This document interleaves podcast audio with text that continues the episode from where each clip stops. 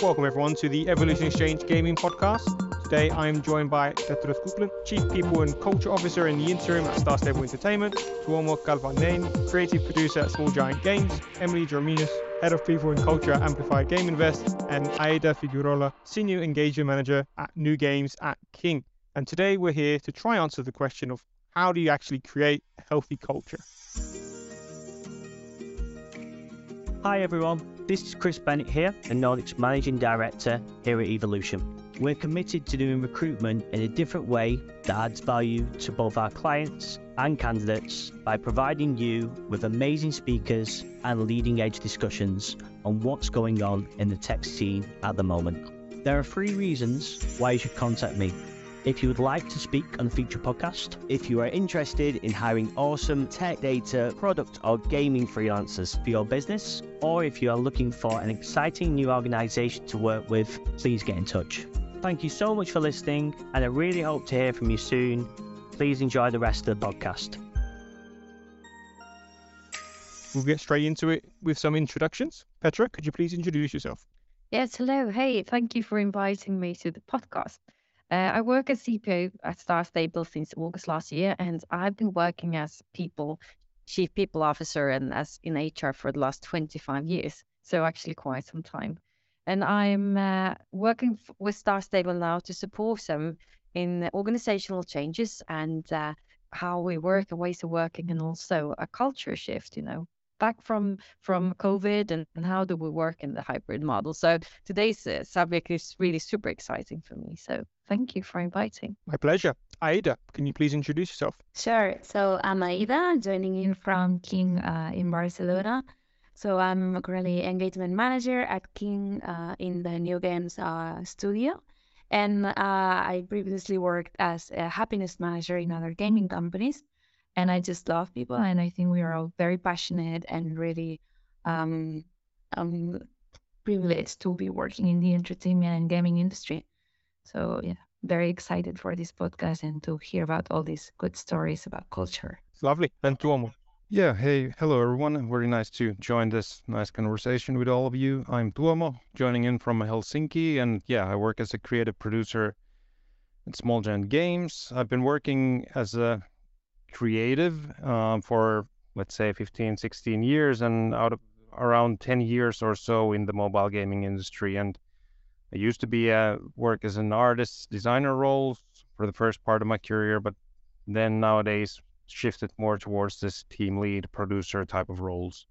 But yeah, call, culture, especially in the creative environments like gaming um, companies, is uh, something that I'm very passionate about. So yeah, I'm really really happy to join this conversation and hear about other people's experiences and opinions on the topic. Lovely. And Emily. Yeah, mm, so I'm Emily Drameus, uh, Head of People and Culture at Amplifier Game Invest. Uh, thank you for having me. Uh, I also think this is one of the most important conversations and most interesting to talk about with other people to get some concrete examples of, of how everyone is working with it. Um, I've been working in HR for about 15 years and uh, in the gaming industry uh, remotely since 2016, by chance almost. But now I don't want to leave. It's it's a great industry to work with people, and um, everyone is really passionate. So that's what I that's what I like about the industry. Fantastic. Thanks so much. All right, we'll get straight into it. So all of you have a question to ask the other guests on culture, like how do we actually improve it what do we should we do? Best practices. So first up is Petra. Petra, the context behind it. Yes. Uh, Star Stable grew very fast during COVID, and uh, all of a sudden was not a small company anymore. Uh, and now when we're back, we have a new way of working in a hybrid model. And there is this feeling that we have lost something what it was before. When everyone was in into the office all the time, the culture was so dense and everyone knew exactly what it was but also there is so many new people that join the company while being fully remote. Uh, during the year, we're going to move to a smaller office because we don't need our big office anymore because we're working in hybrid model. So on my tasks and duties right now is to revamp the culture. We're going to work with the value-based based work and so on again. And uh, I, of course, do have an idea on what to do, uh, hopefully. But I'm so curious because I think we're we're not the only studio in that situation. So what do you do? What do you practically do to continue to reinforce the values and behaviors of your organization? I would love to hear from the rest what you do. Uh, Aida, do you have any good examples from your work? Um, sure. And so uh, thanks. That's I think it's a great question actually. So I always believe that culture is uh, bidirectional, so it's always top down and bottom up. And I think it's really not about uh, what we do in any company; it's on how we do things, right? So, for instance, when we all had to go uh, work fully remote, we had to really set expectations on how we, how many meetings did we set up uh, on a daily basis, right? And who should be in those meetings because otherwise you could end up being eight hours connected and just being really drained by this. So, for instance, we were uh, discussing on how we should run inclusive meetings and how regular should we have in meetings, right? So we were not draining the people and draining everyone's energy. Maybe we can just simplify uh, and do more emails or maybe share certain information through um, clear communication channels and that stuff. So it's really on um, how you set expectations in all the team and also on how you empower each team manager and on the whole uh, team overall to decide what's best for them. I think we have to be very flexible. Um, but for instance, Emily, how, how did you manage this? Yeah, we're also working uh, with this right now, actually. Um, we've also grown quite a lot. Uh, we're both working internally in, our own team, but also with the, the studios that we have. So uh, we feel like we're, we're a small company, but also a big one sometimes. But I think it's really important to try to figure out where you are right now. What what are the values? What is the culture? Um, and make sure that that's something either you want to reinforce or if you want to make any changes, and be clear about what that is. And I, I believe putting things into words, writing it down, sharing, uh, trying different activities, asking what people uh, think of them, how they feel about it, involve people because I don't think culture can or should be done behind closed doors. Um, some guidance, of course, um, but then really have a close connection to to the employees and see what have they signed up for and do they feel like it's something that they're happy in or would they like to change anything um, yeah so handing over to Tuomo.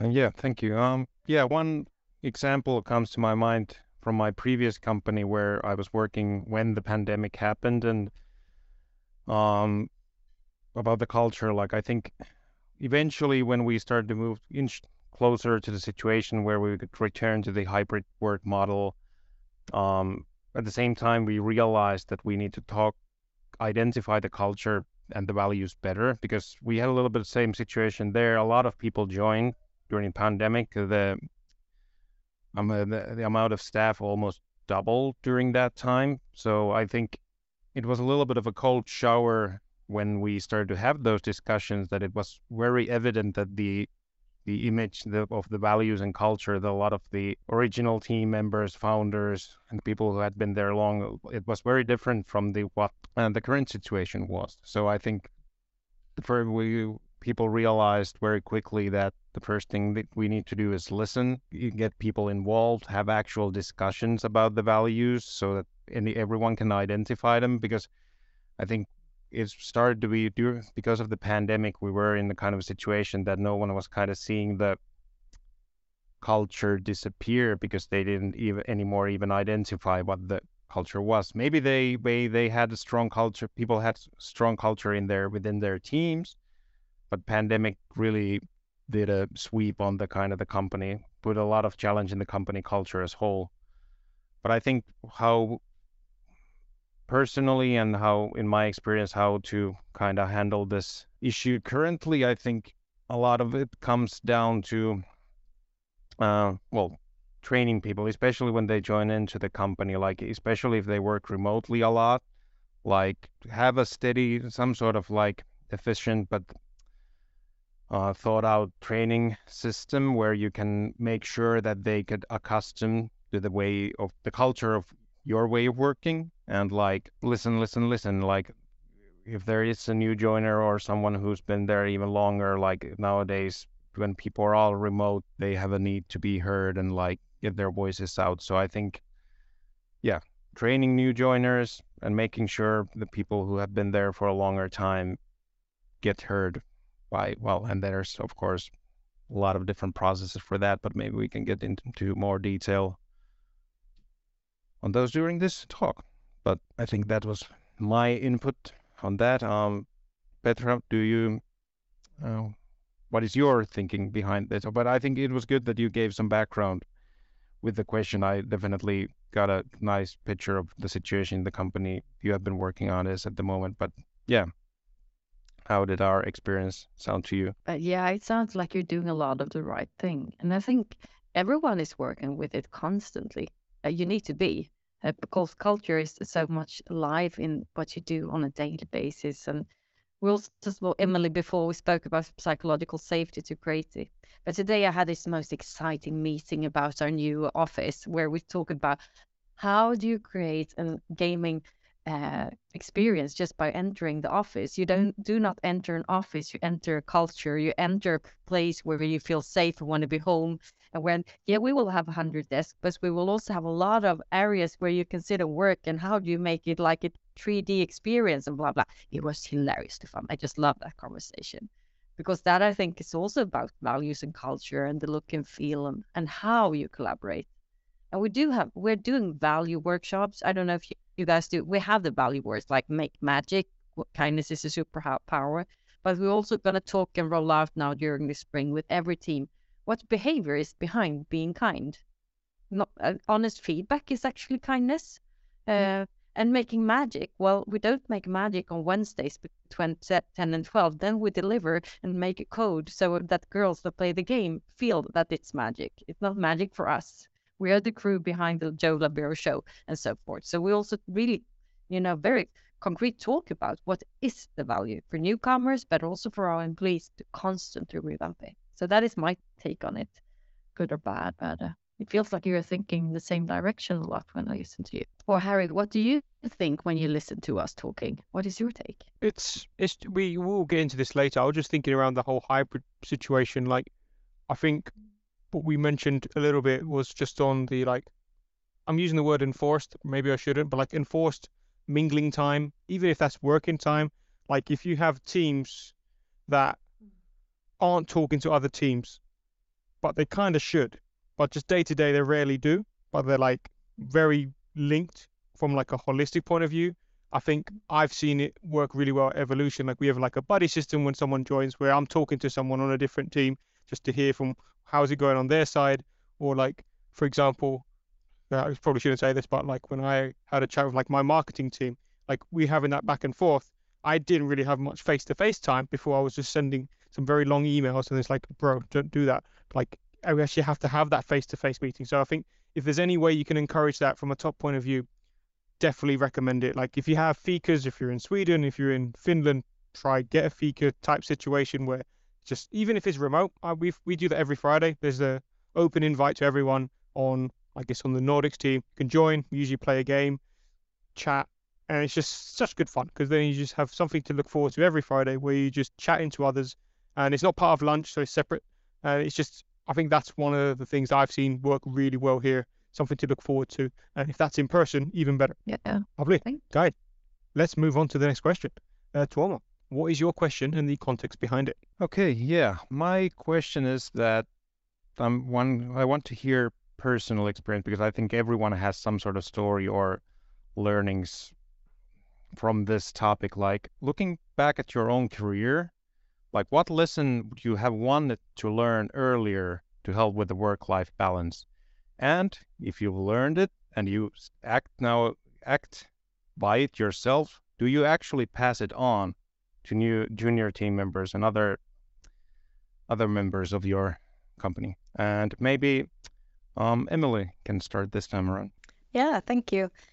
Um, I think my biggest learning, because I'm a bit of an overachiever and I like to do a lot of things, and if it's a high tempo, I, I quite enjoy that, is to really take the opportunity if there is a bit of downtime to actually wind down a little bit and not keep that same high tempo all the time. I think when I was younger, I thought that I had to perform at 150% all the time. And, you know, you want to prove yourself and you feel like maybe you're a junior in the game and that's your opportunity.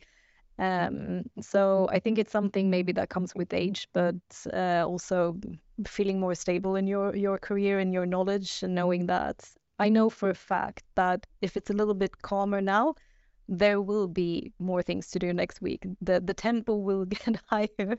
So take the opportunity to to wind down a little bit if the tempo is a bit lower because you need to recharge your batteries and find that balance. And something that I say to people quite often when I talk to people that suffer from stress or performance, um, just the pressure from themselves to perform at top levels all the time is to just consider how many years you're supposed to be working and what do you need to do to to make that work for you until you're 65 or 67 or, or where whatever the number is uh, where you are.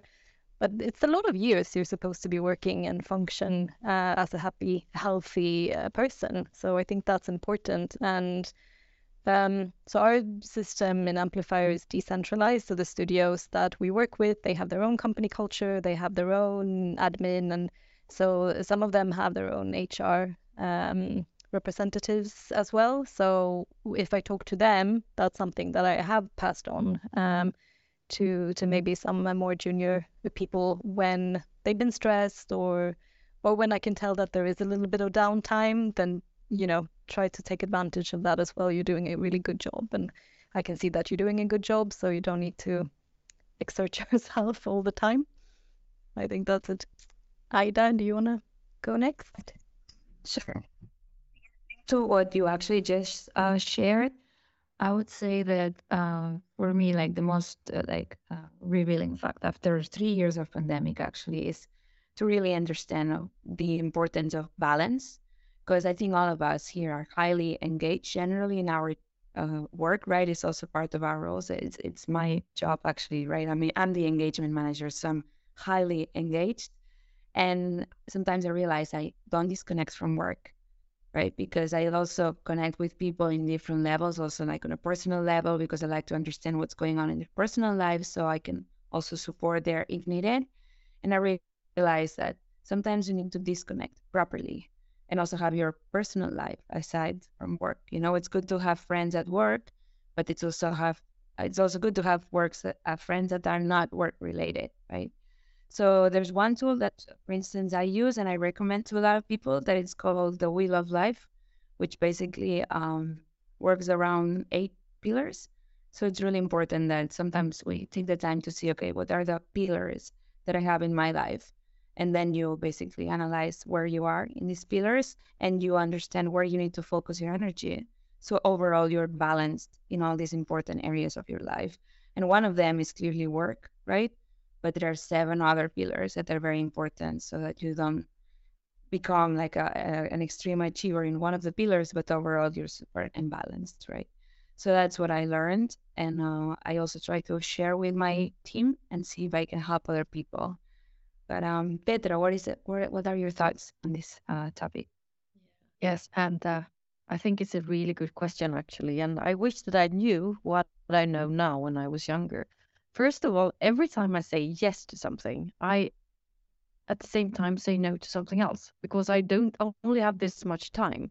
And I'm a person that loves saying yes. So I normally say yes to stuff that would be okay for two persons, and I am not two persons. So I off I need to mm-hmm. revamp my calendar all the time and own it myself, you know, really focus it. Is this really a good thing, Petra? Can you really do this now? I try really to stop myself. And also being a leader for others and leading leaders help them to see that every yes indicates that there must, must be a no somewhere else. And never forget it. And the second thing I learned, and I, I have to say I learned it hard, I've had some amazing managers and, and leaders during my career, but I've also had some really bad ones. And you sometimes just don't get along with people. Everyone is not the perfect leader for you. And if someone else put onto you what they expect of you, what they think good looks like, and it it's painful for yourself because what they put on you, they like we want you to be like this, to act like this, to deliver this, and it doesn't feel right. And you cannot live up to standards someone else put on to you what good looks like then I have learned to walk away because I decide what good looks like for me to some extent. I need to own that. I can't let anyone else define if I'm a successful person or a good person or a nice person. I need to live my own values. And only when I truly live my own values and my values and standards are, to be honest, I think they're pretty high and I think I'm a good person. And I just think I should actually trust myself in being that and also trust that about others. So when I have performance development talks, be very calm and really listen what does good look like for you. So I don't put on them a label what I define as good. I have no idea what their ambition is or where they're heading for. Then rather support them in their journey, not in what I put on as what I think good looks like only. Do am I too flummy now, as we say in Swedish, or do you understand what I mean? I, I see. hundred percent. I'd second that. yeah, no, I'd, I'd second that hundred percent. And you're only doing the company and yourself a disservice when you say yes, yes, yes, and then you have burnout, especially in gaming. I've seen it happen so much. Um, that's one of the biggest reasons I think that people actually start looking elsewhere. And sometimes it's actually self-driven. Like maybe they just don't know how to say no. And I think as leaders in gamers, in leaders in a gaming studio, you need to be proactive in that and actually say no for them sometimes and be like, maybe you shouldn't be doing all of this work, even though I've told you to do it. Like something like, hey, bro, kind of have that one to one. And I think what Petra said is really important, like making sure that you actually don't assume what their ambitions are, what they want out of life are, because what five other programmers on the same team may have the exact same um, like life desire, but the sixth person that's joined might have something completely different. They literally might just want to do great things at work. They don't mind staying there for 10 years. They're not really looking to go elsewhere. And some other people might have the absolute flip side. They want to grow. They want to challenge themselves as much as possible. Push, push, push. And you need to identify that and then align that with the company's goals. And I think that is a case by case all the time. I would love that more person decided for themselves what good looks like. You know, what is really good for me. I think that also creates a sense of of ownership and uh, also I own my own agenda, my own calendar, and I can say no. Hundred percent, and that could have easily been a situation where we, I've seen it happen. They say yes because they think they have to, and then you find out too late.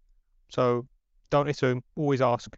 And I've heard this. I'm sure you guys have heard it, but if you don't have a principal position after senior, and people appreciate title recognition. So if someone's been at your company for 10 years and they have the same title as someone who's been there for two years and you want to give them recognition, or like maybe someone dropping down from a lead, for example, maybe entertain a principal. Doesn't have to be a massive pay jump, but entertain it and give it some responsibilities which are extra.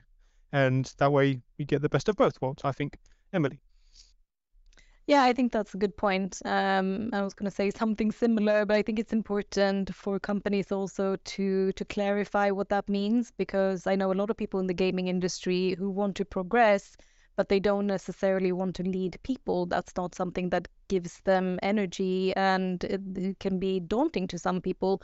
So I think it's important that that the leadership or management of a company also clarifies that um, and talk about it that you can do different tracks. You can do people management track but you can also do like a technical specialist or just become a specialist within your field.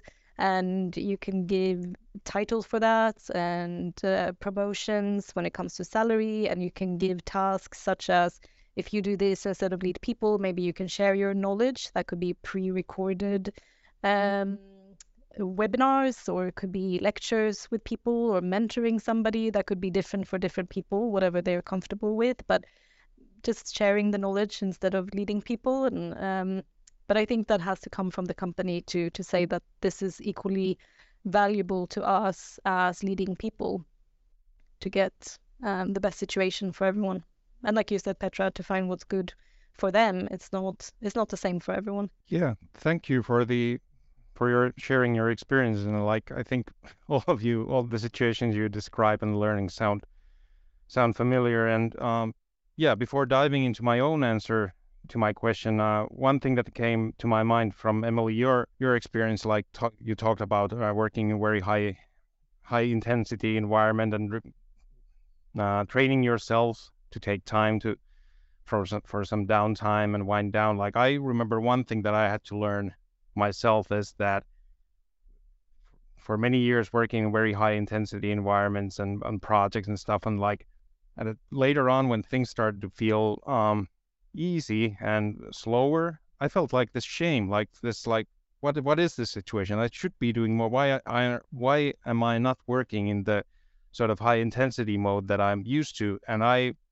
through i learned the lesson that actually it's not a shame that things start to feel easy because that tells you that you've grown as a professional and you know what you're doing. You're spending less time on these errors that you do when you're a junior etc but it, that is something that can happen that you can actually feel some sort of shame about not working all the time in 100% capacity. Um, yeah but to yeah get back to my original question and my own answer is that um, maybe I'll share a little bit of background. Like I, as I said, I used to work in a creative role for many years. So I work in a lot of these high intensity projects that the duration of those varied a lot. Like sometimes it might have been just a few days, sometimes a few weeks, sometimes months and months.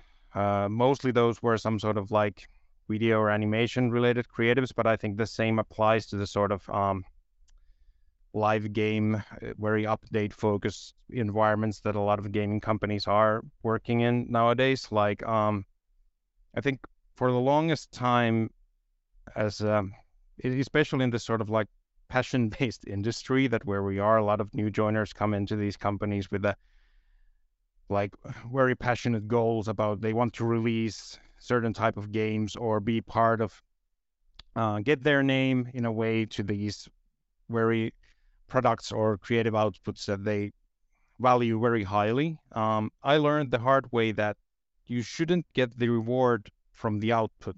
You should actually try to learn to love the process and get um, feeling of pleasure in working in a healthy and in a way that you can maintain for the longest time. Like I think, especially in update or deadline oriented industry, where if you are only setting your sights towards the next week or whenever this new update or this new uh, marketing video is going out like it it blindsides you like and it's all it's the biggest lie that we tell to each other. After next week it's going to be easier.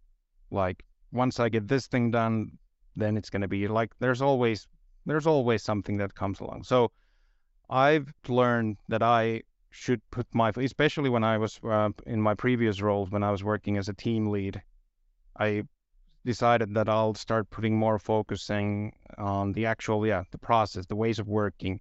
And for example, um, besides giving feedback to the team members on uh, how they how the output is looking, how the act you should uh, give them feedback on their ways of working and like for the process part and make sure that you are actually there uh, constantly enough giving that type of feedback so that they don't have to keep questioning themselves or only that they only set their sights to that end result. You should be should be providing them uh, encouraging feedback on yeah their ways of working.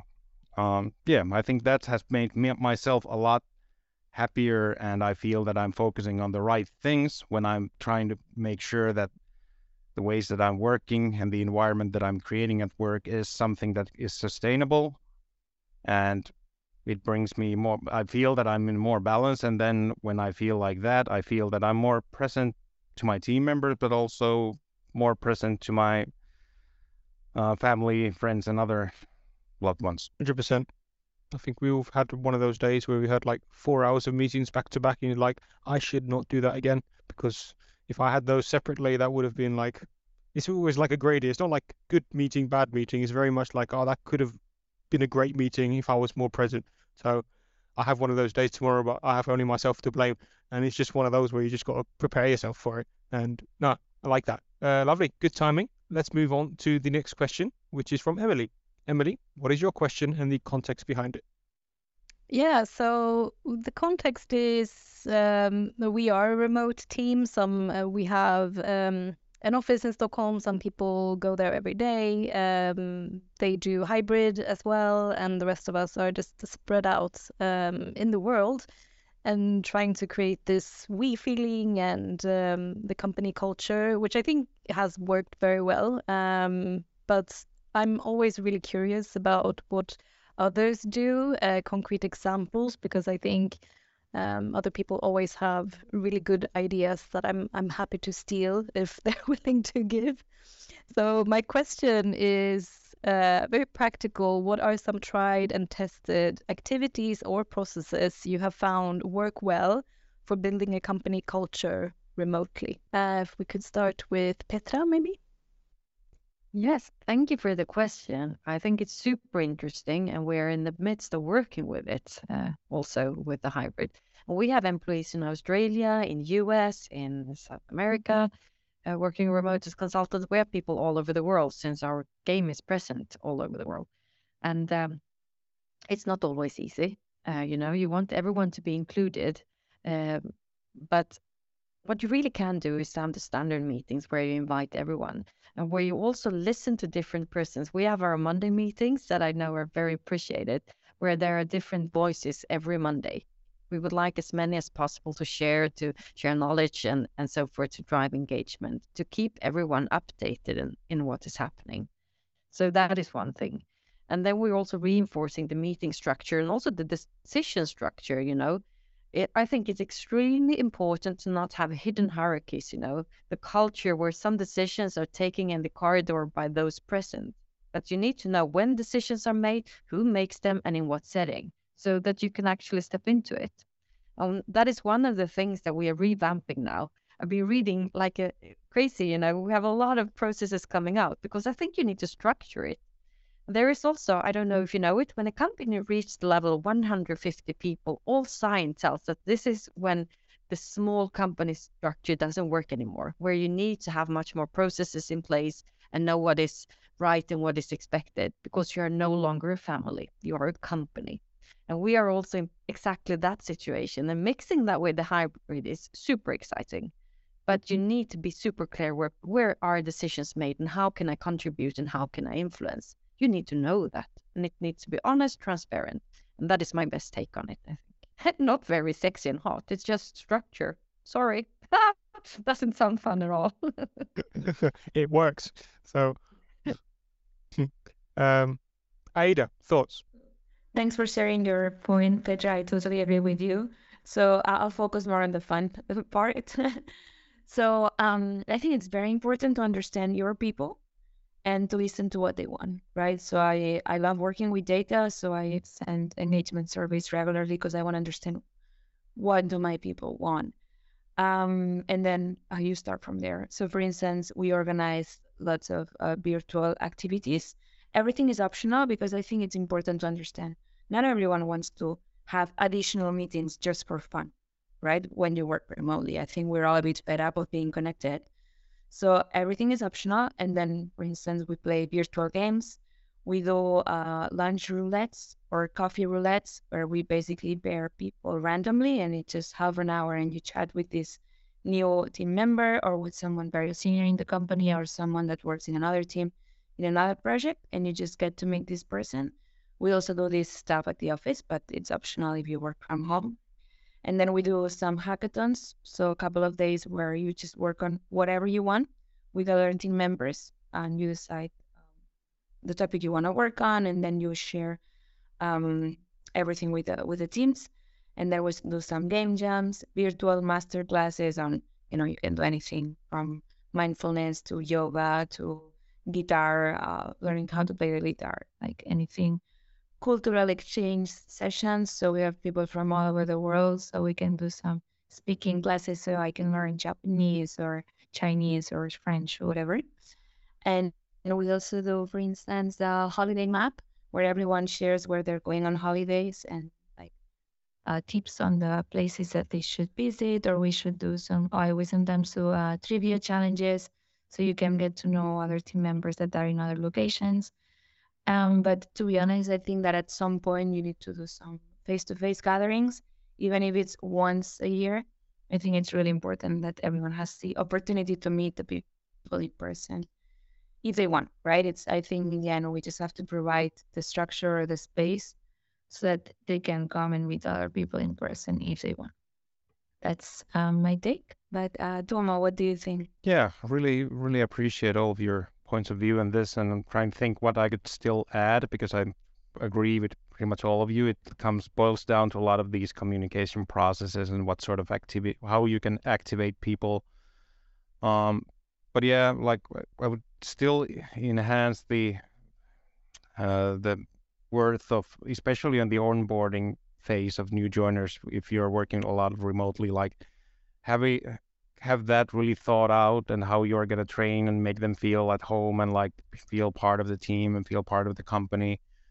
But um, I'd also already mentioned a lot of these different sort of fun activities you can have. But I think one thing that we I have good experiences personally and like we're ac- actually piloting this type of system now at the small giant games but we had also like a similar sort of program happening in my previous company is that um, during remote working remotely making sure people have enough um, ways to take care of their mental health is of course uh, very very important. And like of course this might differ to country to country but a lot of the companies at least here in finland they in their um, health healthcare system they offer like psychological services and chance to talk with a professional etc and all of those are very nice to have in place but i think currently we're piloting a Small Giant this uh, separate program that is um, you, we still have all of those um, health benefits and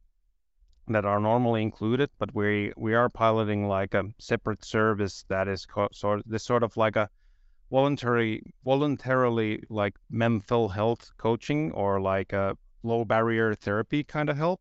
Because I think first of all if you put effort and resources in that sort of service, it already tells a lot about your culture that you value value the well-being of your employees, you value especially their mental health, and it gives you again there it's not enforcing anyone to use this service, but just let, letting them know that there is these type of services available if you happen to be in happen to end up in a situation in your life when you suddenly feel that I, I need that sort of help it might be work related issues, it might be something re- related to your personal life, but whatever the reason is, that there is systems in place that uh, show that the company cares about your well-being. And like for me, I think that's one of the kind of the most valuable things that the employer can do. Like that, all of these other perks are of course nice to have. Like who doesn't like nice activities or work trips and like or whatever free coffee at the office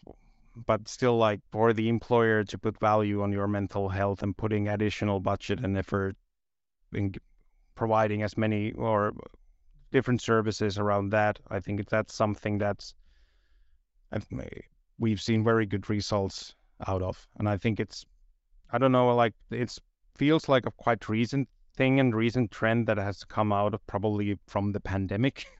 Definitely like before that i don't remember any company offering those type of additional services besides the normal health benefits. But that's something that's I feel that it's been lately like this one small breakthrough in this in this area. Lovely. Back to Emily.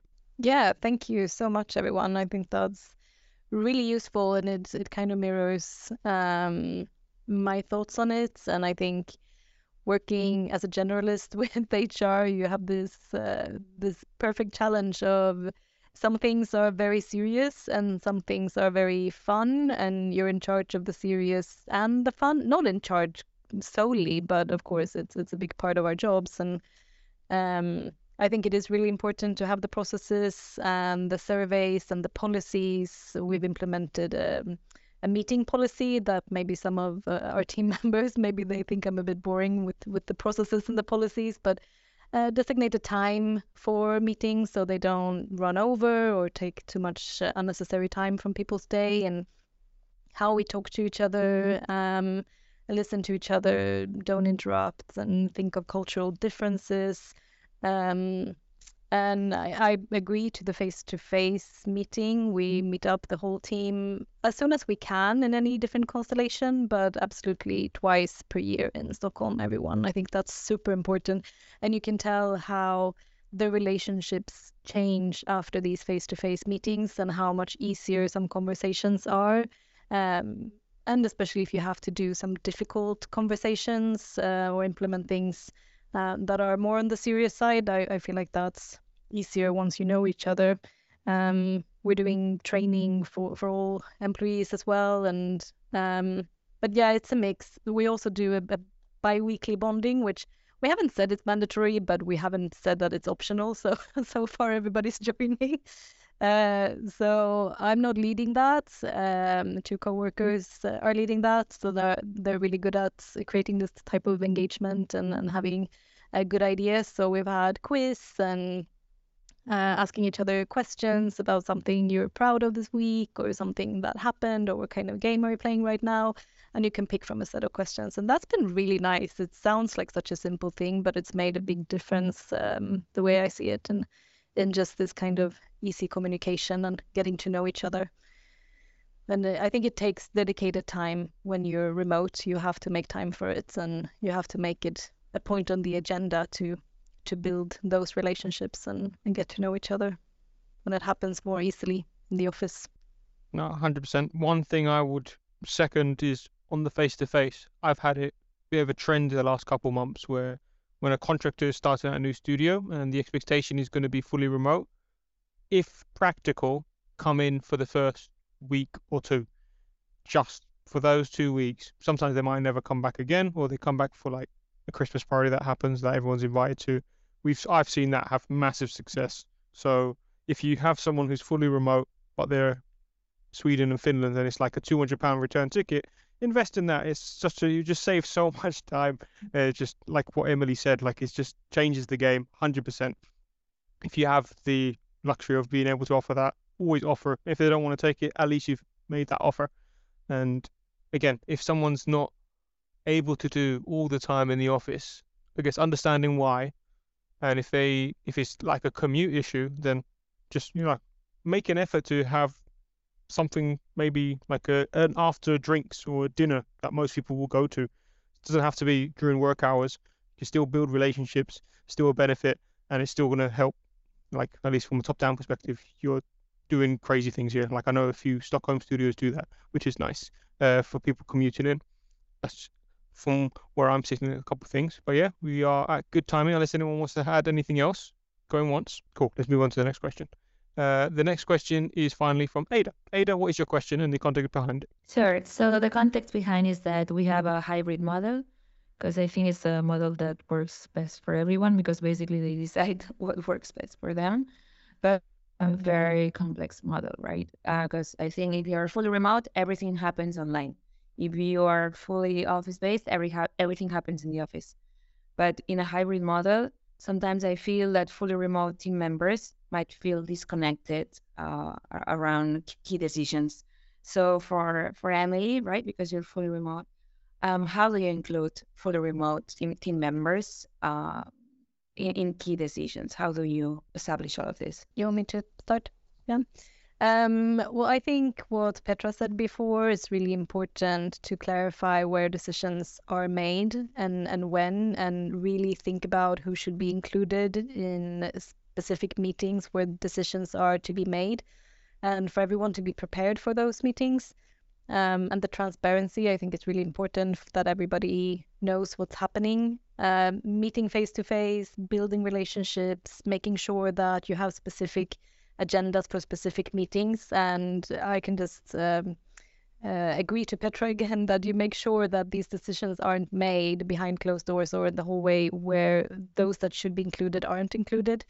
So I think that's that's very important. And sometimes I feel like that's easier when you're remote. If if more people are remote, it's less likely that you have these sidebars. Um, but I think it's something you need to to say out loud as well. These are things that should be decided on in a specific forum with with the, the relevant people. So uh, it's up to everyone also to say that, look, I think this and this person should be included in this meeting as well, and and take that responsibility. And that that's on everybody. And I think everything we're talking about today.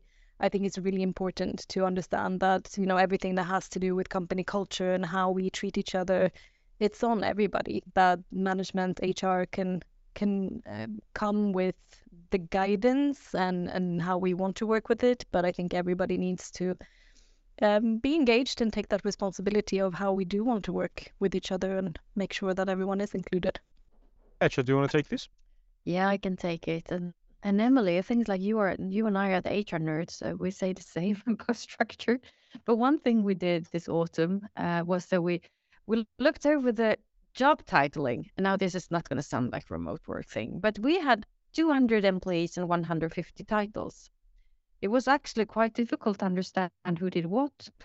so not because we wanted to change t- titles and take away energy or prestige in any way, but we wanted to understand who do what we did a revamp of all job descriptions and all titling, and we put up all we have in the HR system, but we also have actually the org chart now in a Miro that is accessible for everyone and updated constantly. And it's actually pink and flourish and full of horses since we're a horse game. it's really nice. But you can see who reports to who and who is in what team and who should I reach out to and and you understand the title. You understand what they do because we have actually spoken about it.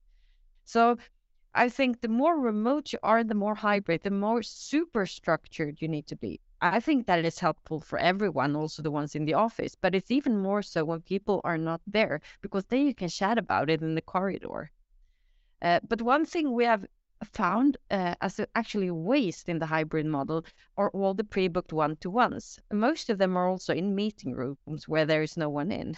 but a lot of time is consumed by, you know, nice one-to-ones but there is no real decision made in them. They don't actually have a real agenda. It's not between managers, it's between colleagues because they need to find arenas to collaborate. Sometimes that grows extremely inefficient and everyone has a totally full calendar with back to back meetings that don't have a super clear purpose more than that people actually need to meet and greet. So you also need to find your structure and arenas for the for the chit chatting also with the ones being remote. And as a leader, the managers had a huge responsibility of finding that in a way that is not overwhelmingly time consuming in a bad way that eats you know time in one-to-ones. Um, and i do not have a solution that is more of, a, of comment and, and the concern i would say. Uh, but yeah structured structured roles and descriptions and org charts and who do what and who do i talk to all of that good stuff is really helpful i think and of course inviting to meetings and parties. We do that too, even if I haven't spoken about it. We do it a lot actually. Lovely. Uh, should we take this to Tuomo? Yeah, sure. Um, yeah, when thinking about the original question, like how to make sure that the, especially the remote team members, avoid disconnection in key decisions and don't feel left out, like it's the it's the eternal struggle that people want to feel that they are heard and they are involved, but usually they don't want to participate in the meetings necessarily where these things are hashed out. And like they well especially working the creative teams a lot of them definitely want to avoid any additional meetings in their calendar so they can create focus on their creative tasks. And um, about finding a solution for that i like uh, well currently i'm not working as a anyone's manager but in my previous positions where i was managing people I can't sing enough praises on one to ones. Like I learned to use that tool through trial and error to use it to my benefit. And especially in Finland, I feel like general feeling towards one to ones isn't that hot. a lot of Finns are introverts and they don't necessarily, if they aren't accustomed to having regular one to ones with their managers, like they might feel negative towards them or don't see the benefits out of them. But for me, I definitely feel it's the place where, as a manager, I, I was just able to focus on listening, giving, of course, with some people, you need to have certain questions ready or somehow feed the communication more. But like usually, people are more than happy to either just chit chat, as Petra said. There's um, it's important to find time for that as well. But whatever is in their hearts, like the questions they might have about these key decisions and like what is they want they crave for context they want to voice out their opinion on that but usually like i found out that then when they've been able to voice their concerns when you give them the context behind the decisions and like your reasoning and yeah and they after that then they still feel heard like usually people um, they then they approve those decisions. Like if they feel that they've heard and they you've given them enough context, context, like yeah, then quite often that is enough. It doesn't need to. You don't need to involve everyone in every single meeting and every every decision making meeting. But yeah, like for me, like the one to ones, especially in a remote environment, are one of the most important tools to use. Back to you. That, thank you, Harry. I second that completely too. I think one to ones are absolutely um, paramount uh, to, to make sure that everyone feels uh, that they are on the same page, right? I usually try to think on remote people first and then people that go to the office because it's uh, the people that go to the office I can see, right? I can see them if they are working extra hours, for instance, or if they might be struggling or whatever. I see it directly and I can fix that. But for people that work fully remote, I don't see it. So I just make sure that they have their regular catch-ups with me so they can share if they feel disconnected or they can share anything that might be happening to them. So yeah. Um and Harry, I wanted to have your view on this. Um what do you think? Sure. Uh I mean, in terms of key decision, this came up on a previous podcast once where they actually had a Slack channel for key decisions, and this was about the game. So when they, like say, a game designer had a meeting and the programmers are involved because it's a game design decision, they're like, hey guys, this decision's happening. Going to be implemented in two weeks. Thread, reply if you got comments if this like affects you. Boom. I said asynchronous, fully remote solution. If you haven't got that in your game, that sounded amazing on my side. Like everyone on that podcast was like, oh wow, that sounded quite cool. So if there's a big decision that's going to happen, and it's going to affect quite a few people, having an asynchronous way, because I think what Tuomo said, like if people want to be included but don't contribute on the meetings because of the meeting structure, their personality. I mean, over text, if they didn't have that opportunity, if they have that and the meeting, then sorry, no excuse, right? That's just one practical thing you can do. And I think on, yeah, fully remote, avoiding disconnection on key decisions. I guess, yeah, make sure those one to ones with the managers have clear agenda. Like Tuomo said, it's amazing. I've had one to ones at Evolution. They're always quite structured and when I used to have one to ones in the past life, yeah, unstructured one to ones is just such a wasted potential. So if it's working really well for Tuomo, but there isn't a practical, literally just a bullet point list for all the managers to go through, maybe make a list. You know, um, I'm sure that's worth everyone's time. Uh, I saw Petra raised her hand earlier, so I'm going to pass it back to her if she has something to say. Yeah, yes, I felt worried that I was negative to one to ones. I think the manager one to ones are super critical it's just that you can flood it between colleagues and cross-functional all over. And there I would like to find a way to do it in the flow work when it's needed, you know, that you slack each other, you ping each other, you catch each other. You need to constantly talk. But I, I do worry about, you know, when you bury people in booked, pre-booked meeting without clear agendas, especially ones working remote because you want to be nice. Then it can be so time consuming that it doesn't help anymore. That was most the worry. So I didn't get it wrong. One thing for that that we've started doing. So every Friday evolution is basically fully remote. There's 200 plus people in the office, pretty much like two people come in.